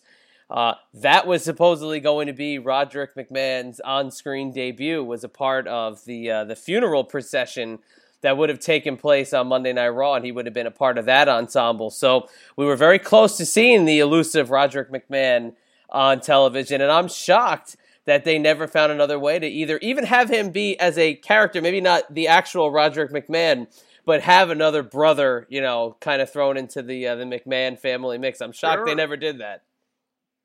Well, because it, it's like as much of an OMG moment as it was to me, as somebody in in the industry, you can imagine to the fans, you know, that that you know, as Vince had set himself up as this dastardly heel character, and suddenly there's a counterbalance to him. That would have been an incredible way to go, but you know, who knows why? I would have my thoughts as to why he didn't go that direction, but uh, uh, yeah, it's it's shocking that so little is known about Roderick and the over and under, as much as the world knows about Vince McMahon and his family, that somehow Roderick has flown under that radar and uh, astoundingly, you know, I, I, I still can't believe it. And especially in this day and age with TMZ and everything else digging up all this dirt on everybody. Uh, oh, I know you took a, you know, it took a, a girl three years older than you to the prom 96 years ago. That kind of stupid shit. uh, I, I'm surprised that kind of thing hasn't hasn't spilled out somewhere along the line. I'm going to say it's probably because in a ca- casual conversation with Vince, uh, Roderick told um, told Mr. McMahon there, uh, whatever happened to that that Dean Douglas guy? He was my favorite back in '95. Uh, that probably caused the rift. That's that's well, that if that's really happened, that's what happened. He he's buried out in the desert somewhere. yeah, Roderick's long gone. Well, bef- before we turn it over to John for a little Ask Franchise Anything, I want to touch on this because uh, we just passed a, a very unfortunate anniversary here in, the last week, and that was the, un, the unbelievable uh, near 20th anniversary of the death of Owen Hart. And uh, it was yeah. May, May 23rd, 1999, passing away at the age of 34 years old. Unfriggin' wow. believable that it's been as long as it has been. Uh, since he passed away. But Shane, I mean, obviously, it was news that rocked the wrestling industry forever. Um, the fact that there was a, a death, not only on a live pay per view, not only at a live event, but the the fact that it was so brutal and how Owen yeah. passed away. I mean, still feeling the effects to this day. Um, you know, you were a part of the you were you attended the funeral, which I want to touch on in a minute, but. Looking back since 1999, the death of Owen Hart, you told us off the air you can't believe it's been that long. It only feels like a few years you know, kind of take us yeah. back to that point in time where you know that his passing just took everybody by surprise. It was so brutally uh, shocking at that point. Yeah, that's the best way to put it. Brutally shocking. I, I was at home, obviously not watching the pay per view, and uh, the manager, merchandise manager for ECW, Damian Farron, who passed away uh, two Julys ago, this July uh, called me and said, "Are you watching this?" And I said, "No." He said, "Well, they're WWE, WWF, or WWE, whatever they were called at that time." Uh, he said they're doing something really tasteless. They're saying that Owen Hart died, And I said, what? They, what are you talking about? He said, yeah, they're saying that he, his stunt went bad and he fell to his death. And I got on the computer. And I remember this is in the early days of the computer, so there wasn't like you know all the blog sites and everything you have today. But you know there were still enough sites that you could get information on. And you started seeing these quick comments coming in. And at first, it felt like a really tasteless, bad WWE style storyline. And but within a few minutes, you begin to realize there's something more on like the like the frenzied back and forth of things that people were commenting and I remember getting this nauseatingly sick feeling in my stomach. Like, I hope to God this is a bad WWE storyline. And of, of course, it turned out to be that it wasn't. And, you know, within a matter of days, we were all making plans to get up to Calgary to uh, to attend his funeral. What I, before I get into the dour side I'd rather talk for a split second, if I could, about Owen. Uh, he was a great guy, uh, funny as hell uh, always like like like a gremlin. You know, when you think of a gremlin, that that would be Owen to a T. Um, you know, I remember one time he went to the ring with uh, was wrestling a singles match with Davey Boy Smith, uh, who, of course, was related to his sister, married him, his brother-in-law, and he took a flying mare, Davey Boy, and front chin locks him. And as soon as he chin locks him, you see Owen wipe his hands across Davy's mouth. And you know, from the back, from where we are, I can't see what he's doing, but I, I can see Davey like smacking his hands in his face. And as soon as he does, he wipes his hand across his mouth again and again and again. And as he keeps doing, I'm going, what the hell is he doing? And Davey Boy comes back and he's cussing and he's screaming and throwing things, and but he's got a beard of like all kind of shit on his face. what the hell? What the hell is he doing up there? And here he had coffee grounds and ground up bananas and God knows what else in his tights. And the thing that's always astounded me is as many matches I've had is like I would have no idea where I would hide all that shit in my tights. Like where would I hide coffee grounds and ground up bananas and you know three or four other things and that was Owen, but he, he was always up to something. You know, like you know something nefarious, something you know skullduggery of some sort, but you know, never vicious or mean type of that, that I ever saw. You know, he's just always having fun, and that's the way he kept himself entertained on the road. You know, if you, uh, you've ever you know heard the stories of being on the road, the road can get long and hard, and if you don't entertain yourself somehow, it can.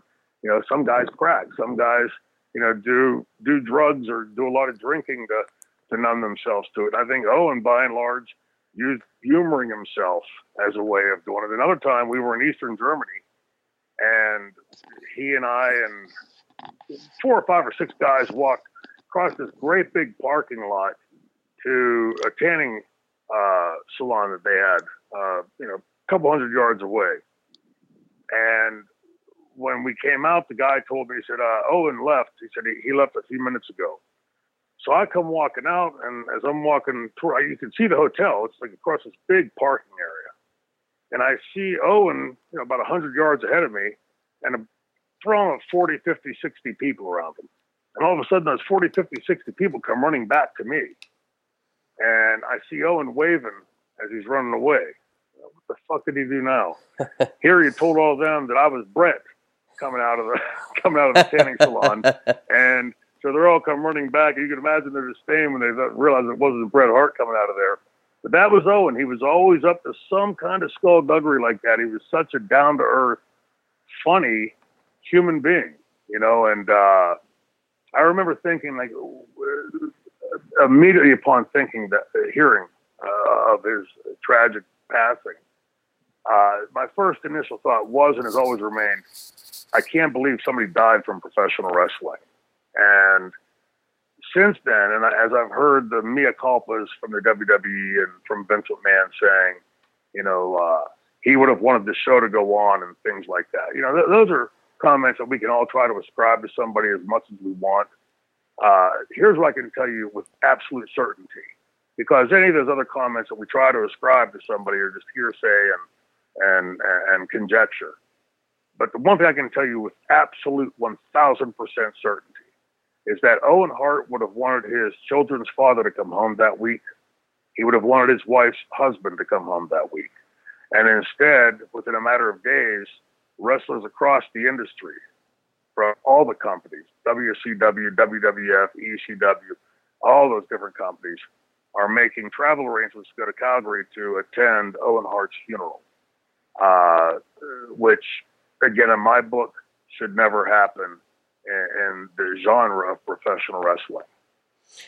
And and the picture that I was just referencing, um, it's available on Google. I mean, it surfaced literally. I remember right after the, the funeral had taken place, and you know you're dead set in the in the middle of this picture, and it's you and Bret and Terry Funk and and Nancy Benoit and Chris Benoit and uh, Brian Blair, Hulk Hogan, the entire Hart yeah. family, the Bulldog, um, and a Dory Funk. I mean, it's an amazing collection of talent that was there. But to celebrate the life of a friend and a colleague and, and a brother and a father. And, and I can't imagine what the emotion was like at the funeral. I'm not going to ask what was the emotion like at the funeral because it's very clear, but was it surreal to be there in that moment? Um, and especially, like you said, somebody dying from wrestling uh, with such ties, the way the Hart family is tied to wrestling as it is. You know, is, that yeah. something in itself that was just hard to, to swallow?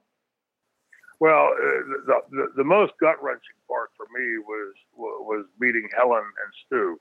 Uh, I had met Stu obviously before that, but you know, just to say hello, that kind of thing. But uh, you know, losing a child is, is, is a pain that I never want to experience, and I don't think anybody, I know nobody wants to. Uh, and I think at this stage of their lives, uh, the two of them clearly, you know, had uh, you could just see like them empty with it, as the entire family was.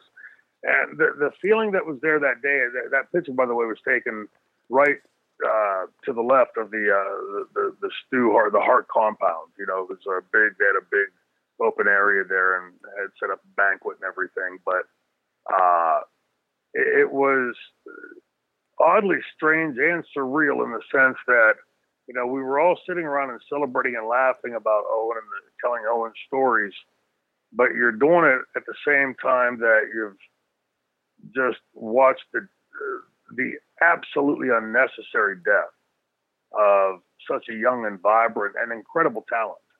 Uh, it, it, was it was a very strange thing uh, to say the least, and I think making it doubly odd was the fact that there were all of these multiple promotions with uh, athletes and talent present, you know, where you rarely, if ever, saw uh, all those promotions converge in one place. And, you know, that just added an element of, of uh, oddity to the whole thing. You know, that it, it just felt surreal on so many different levels. Uh, going to the funeral home was even stranger because they had the entire downtown Calgary area cordoned off, and you had to have passes to get through in certain places. And you know, it's it, you could tell that Calgary was outpouring their love to the Hart family, but it felt it had a circus feel to it. If you know what I mean. Uh, you know, you're walking in to, to watch one of your friends uh, uh, be eulogized, and again for a completely unnecessary passing, and there's just this immense outpouring. Uh, it, it, just it was very very strange on so many levels. But that said, uh, there was a sort of hope to the whole thing. You know, the, I remember the wrestlers talking about the hope that this would bring change to the industry, uh, that it would shine light on it and force change in the industry. And, uh, you know, I'll let history be the judge of whether it, it did that or not. Uh, I have my own personal opinion, but, uh, you know, I, I, I think that you know, the people that are watching this a lot longer and, and for a lot more further into the future than I will be, will be the judge of that.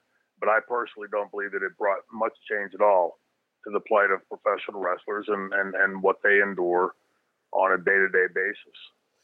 Yeah, it was uh, unfortunately, you know, in the in the midst of the Attitude Era, where shocking TV was the norm, and like you said, you know, everybody thought it might have been an angle at first, and it wasn't that far fetched to think it could have been based off right. of uh, even, you know, Brian Pillman's death being in the middle of an angle where, you know, uh, something extreme happening in that angle wasn't surprising. So when Brian Pillman passed away, you know, at first everybody had to question the legitimacy of it, and obviously it was very real. But you know, just to, to, to shed a little bit of light on the career of Owen Hart, not obviously that his kids lost a father, his wife lost her husband, but just from the, we'll take it back to the wrestling perspective. Put your booking hat on if you can here, Shane. If you had Owen Hart past 1999 and Owen Hart goes on to have a long and fruitful career in the wrestling business, where did you see his trajectory possibly going? Because obviously the in ring skill was there, the personality was there, the, the promos were there. Where would you see Owen Hart kind of falling into the next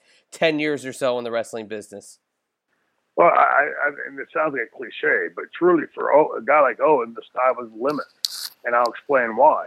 Uh, he had everything that Bret had. Uh, and then he had, I I would say, more personality than Bret. You know, Bret's more of a wry, uh, even keeled type of a personality. Owen had these, these, you know, almost, I don't want to say manic to make it sound like he had some kind of a mental illness or something, but you know, he had these these swings of like where he'd be Owen Hart the professional, and then two minutes later he'd be crying tears, laughing so hard because of something he said or did. Uh, and I think had he been able to move his career beyond that and then demonstrated that character that was truly him, the, the real Owen Hart in front of those cameras, which is where the industry went, eh, eh, you know, that, after that time frame, uh, with, you know, this whole approach to shooting on things and uh, reality TV, etc. Had had Owen been able to uncork that the real Owen Hart on camera, I think the stratosphere would have been his limit. You know, as high as he wanted to go. Uh, he was great. He had all the in-ring skill, uh, and by no means trying to take anything away from Bret. I think he had everything that Bret had in the ring. Uh, and then a little bit more in the personality department. You know, they, they, he really was a genuinely funny and compelling guy to watch. You know, when he was up to something, you'd see a little grin on his face. Everyone in the dressing room kept their eyes on him. And in my experience, when you can compel the dressing room of guys in this industry that strongly, that you can pretty much compel the audience. Uh, so I, I think, you know, Owen Hart, had he not met his untimely end, uh, doing a wrestling stunt uh, that you know he would have been and, and may still have continued to be even to this day. You know, a top star in the industry. Uh, you know, he he came from that. That was his lineage. It was in his genes. Uh, so I, I think it was a passing of a real talent in in the wrestling business when Owen Hart passed. It is that time again. AFA, ask franchise anything, we always get a bunch of good questions, but I always like when we get a question from the legendary Lenny Backen because he always asks some interesting stuff, but not some generic stuff. You know, we get a lot of, you know, the Flair stuff, the Vince stuff. I, I like when it's a little bit different and you get a little bit of a, of a different flavor of a question and something a little bit more in depth. And I thought this was a really good one. Sent this in by email. It is reported that the ECW backstage was over the top in terms of drinking and open drug use. Is this true? If so, did you just accept this or did you try to voice your opinion and were you against it at all? Uh, a the it was true, but no truer than any other dressing room. Uh, it was probably more noticeable because the dressing room was a lot thinner than other dressing rooms. Uh, you know, you'd walk into a WWE locker room and it might be four or five locker rooms full of 20, 30, 40, 50 people each. Uh, and ECW had a, a general card of, I, I don't know, 30, maybe 40 people there or, or less, uh, all in one room. Uh, so it was probably more noticeable uh, because of that. But I would say on quantity, it was no different in any of the other promotions that I ever worked for. Uh, but I, I did. I, I, voiced my opinion at, at, varying times, and the effect that it had at the time was uh, that there were some that listened, some that said "fuck you, franchise." Uh, you know, it was all over the place. And I think that in hindsight, I would have approached it differently because at that time, uh, looking back from now to then and seeing it, I think that was the advent of where the I hate to use the word, but the cliques started opening up in the in the dressing room, and that to undo that took some some overt attention from the entire dressing room to sort of get away from that. You know, uh, you know, I voiced about what a cancer I had seen that been in other dressing rooms, and luckily, you know, we found a responsive audience, a receptive audience to that. But there was an awful lot of drug usage in the ECW dressing room. Uh, but again, no, no more so than I saw in WWF. Probably not as much as I'd seen in WWF or WCW NWA earlier. Uh, I would say more than I saw in UWF, but perhaps I was just young and dumb at that time in UWF and not paying attention to it. Uh, now, look, the wrestling industry is hard.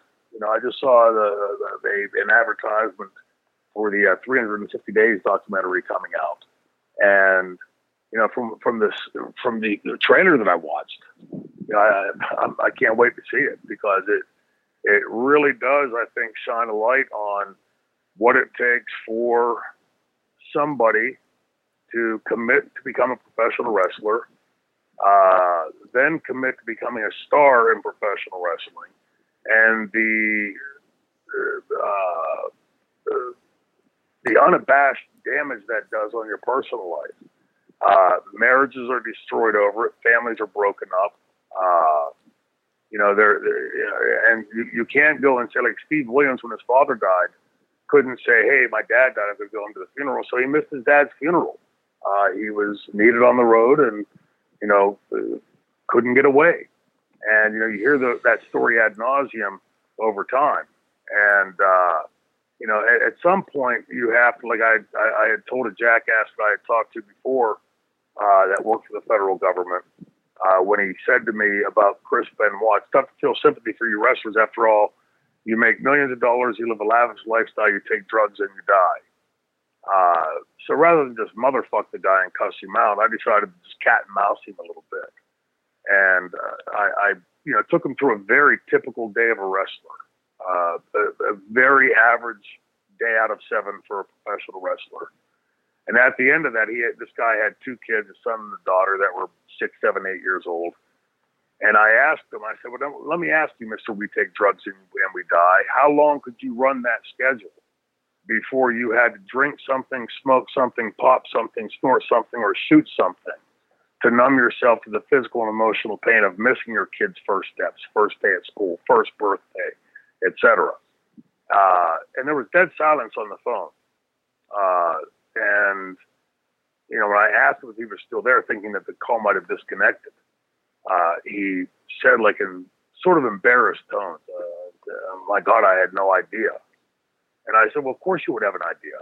Uh, but next time you call somebody who's, who's one of their best friends just tragically killed their family and, and committed suicide, you might want to choose your words a little more carefully than asking it the way you asked me. Uh, but you know, it's it, it's just a look see in, into you know. So it's not judging anybody sitting here and saying that any of those dressing rooms had a lot of drug and, and drink drugs and drinking. Uh, that's a very very common thing in that industry. I don't know how much so today. I, am not on the road, on, uh, you know, seven days a week like I used to be. Uh, I hope, and I've heard that you know the younger generation, this current generation, had by and large learned the lessons that my generation, and the previous generation, did. I hope that to be true. Uh, uh, they're not on the road as long as we used to be, and hopefully this these current contracts will lessen some of that for them. Uh, but it was at, at, the time we did it, the 340, 50 days a year that we did, that was incredibly tough uh, on your personal life and you know on your physicality. And the only way to get through that on a seven day a week, 365 day a year basis was to numb yourself in some way, uh, whether drinking or doing something else. Uh, but I don't know of many wrestlers that didn't drink a beer after a match, or uh, and a lot of others do do other things. You know, so yeah, uh, it, and we saw the impact, the negative impact that's had on that my industry and the industry, uh, my uh, uh, generation and the generation before mine. No, it's absolutely. Uh, it, it's you know, there's so much you could say that always goes back to what the narrative stays on this show, and it's always you know as much as they change, they they don't stay the same, and wrestling's ever evolving, Shane. But as long as we got the franchise on our team, I could say it's uh, it's always going to be a happy happy place uh, to say the least. But as we get to wrap it up here for an episode number 49 we got to do a little uh, little house cleaning here. Got to give out some plugs. Got to talk about some of the things coming up. And it's two weeks away now. Legends of the Ring, June 9th in New Jersey. Shane will be there. You'll be there. We'll be joined by Jerry the King Lawler. Dominic DeNucci will be there. Mick Foley will be there. Yes. It's like a family reunion in New Jersey at uh, the Legends of the Ring convention in Monroe. The first time that me and Dominic and Mick and Mick have been together, uh, to be honest with you, I can't remember the last time. It, it may have been Brian Hildebrand's uh, show uh, in Pittsburgh at Ross Draver. I, I may be wrong on that, but it's been a long time since the three of us have been together in one place. So I'm really looking forward to it. I know Dominic's really looking forward to it. I can't wait to meet Dominic. I, I just can't wait for that whole weekend. It's going to be a uh, a fun time. I saw some of the things that you guys will have going on that weekend, and uh, all I could say is uh, the franchise and Dr. D uh, will be doing some appearances together. And uh, oh, I would love to be a fly on the wall for that one. So I'm sure we'll have some great recaps coming Yeah, off of I- that. I'm, I am so looking forward to that because uh, Dr. D. David Schultz was on the very first professional match I ever had in 1982, Thanksgiving Day of 1982. And uh, I don't believe I've seen him since. And so I'm really looking forward to, uh, to seeing him and re-meeting him. Uh, and I've always enjoyed listening to David talk because he brings, you know, an, uh, an unvarnished view. He doesn't sugarcoat things. He says things the way he sees them. Uh, you know, and as you know, I, I know somebody else that's had a, like a career like that, so and took some heat for it. But uh, you know, he was the original guy that, that at least that I ever watched that did it. And uh, so I am really looking forward to to, to re-meeting and uh, seeing David Schultz again and and uh, doing some things in the Legends of the Ring. I'm looking forward to that big time. Yeah, it's going to be a lot of fun, and there's going to be uh, just a, an absolute plethora of wrestling action going on in New Jersey that weekend, also in New York as well. But we also want to drive you to the Pro Wrestling Tees store for the franchise, which is ProWrestlingTees.com slash franchise SD. There you can check out all the brand new franchise t-shirts that are selling like hotcakes. And you can pick one up for yourself, your grandmother, your best friend, your neighbor, anybody who wants one. You could pick up a franchise shirt as well as head on over to WrestlingSuperstore.com and pick up the first franchise action figure to be released in almost 20 years. Um, an unbelievable action figure. The Figures Inc. company uh, doling out just an amazing figure uh, line featuring legends as well as uh, some future stars, and also just announced that Francine is getting her first ever Yeah. action figure. So you can have your your Shane figure, your Francine figure. They can, uh, I guess, be paired next to each other, and you know, just stand there and do nothing. Just be side by side. Don't get any uh, sick thoughts in your mind, people. But But you know, I, if I could just jump in for a second, I was going to mention that I had mentioned the figures when they first contacted me that you know that they ought to reach out to the Bigelow family and the Candido family and talk to Francine because doing a you know multiple package of the triple threat I think would be bigger than you know they, they say the sum of the parts. Uh, I think that a triple threat package would be bigger than a franchise, a Francine, a Bam Bam Bigelow, or a Chris Candido doll uh, because wrestling fans have gotten into that collection phase, you know, where they're collecting the things that they grew up with. So who knows what we'll see down the road? But I just saw today on Twitter the leaked pictures of uh, of uh, the, the early prototypes of the Francine doll, and you know, who knows down the road what you're going to be able to find. You might have a Beulah, you might be able to have a little cat fight at your house, and and uh, you know, put over your own your own. Uh, Vixen, if you will. So who knows what's coming? But yeah, big things from Figures Toy Company. Pretty cool. Yeah, they uh, they said that Bigelow, unfortunately, still under the WWE contract for their Legends figures, But uh, Mr. Candido definitely a possibility, which would be very cool uh, for the Figures Inc. line. They've got Mikey Whipwreck, they've got Shane, they've got the Blue Meanie, and now Francine coming in. So a lot of cool ECW legends. But check that out, WrestlingSuperstore.com. Purchase yours today. And also head on over to tmptofwrestling.com and you can access the Triple Threat podcast page there and get all the downloads and YouTube videos associated with this show, as well as the Twitter links for Shane, which is at the franchise SD, the Two Man Power Trip show, which is at Two Man Power Trip, and this show, which is at the Three Threat Pod. And if you want to get your questions in for Ask Franchise Anything, it is the email address of the triple threat pod at gmail.com. Please send them in today. We did an all franchise anything episode last week. It was awesome, a lot of fun, and we're just going to keep on adding to the question uh, block here. So, Shane, I'm going to pass it over to you. Tell us where you're going to be coming this weekend before our big weekend in New Jersey next week. So, where's uh, the franchise going to be out in the wild doing his thing this weekend? Well, before I get to that, I'll start by saying we're now, what, three weeks away from the Big 52 uh, week anniversary, one year anniversary. We got some big guests lined up. Even you guys may not know. I might put slide a few secrets in on you as we slide closer to that big one year anniversary. Uh, I'm, I'm, thinking it's like a big deal. It's the first anniversary I've had in like 15, 16, 17 years. so this is a big, big deal to me and looking forward to it. Uh, but this weekend, let's put all the bullshit aside for a second. You know, this kid, this punk Luke Hawx has been running around for years, throwing my names around, trying to make a name for himself at my expense.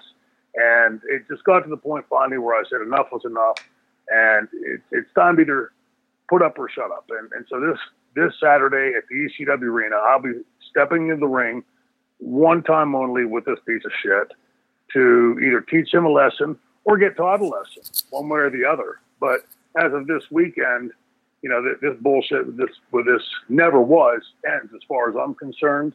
And so this weekend I'll be in Philadelphia in the house that I was instrumental in building. So looking forward to this Saturday to take care of a little small time business in my career. And uh, we'll leave it at that. So three weeks away, the big one year anniversary this Saturday. Take care of some small time business named Luke Hawx in Philadelphia. And next week back here for big episode number 49. Make sure you're here or get your ass franchised. Thanks for listening to the two man power trip of wrestling. What the world is downloading.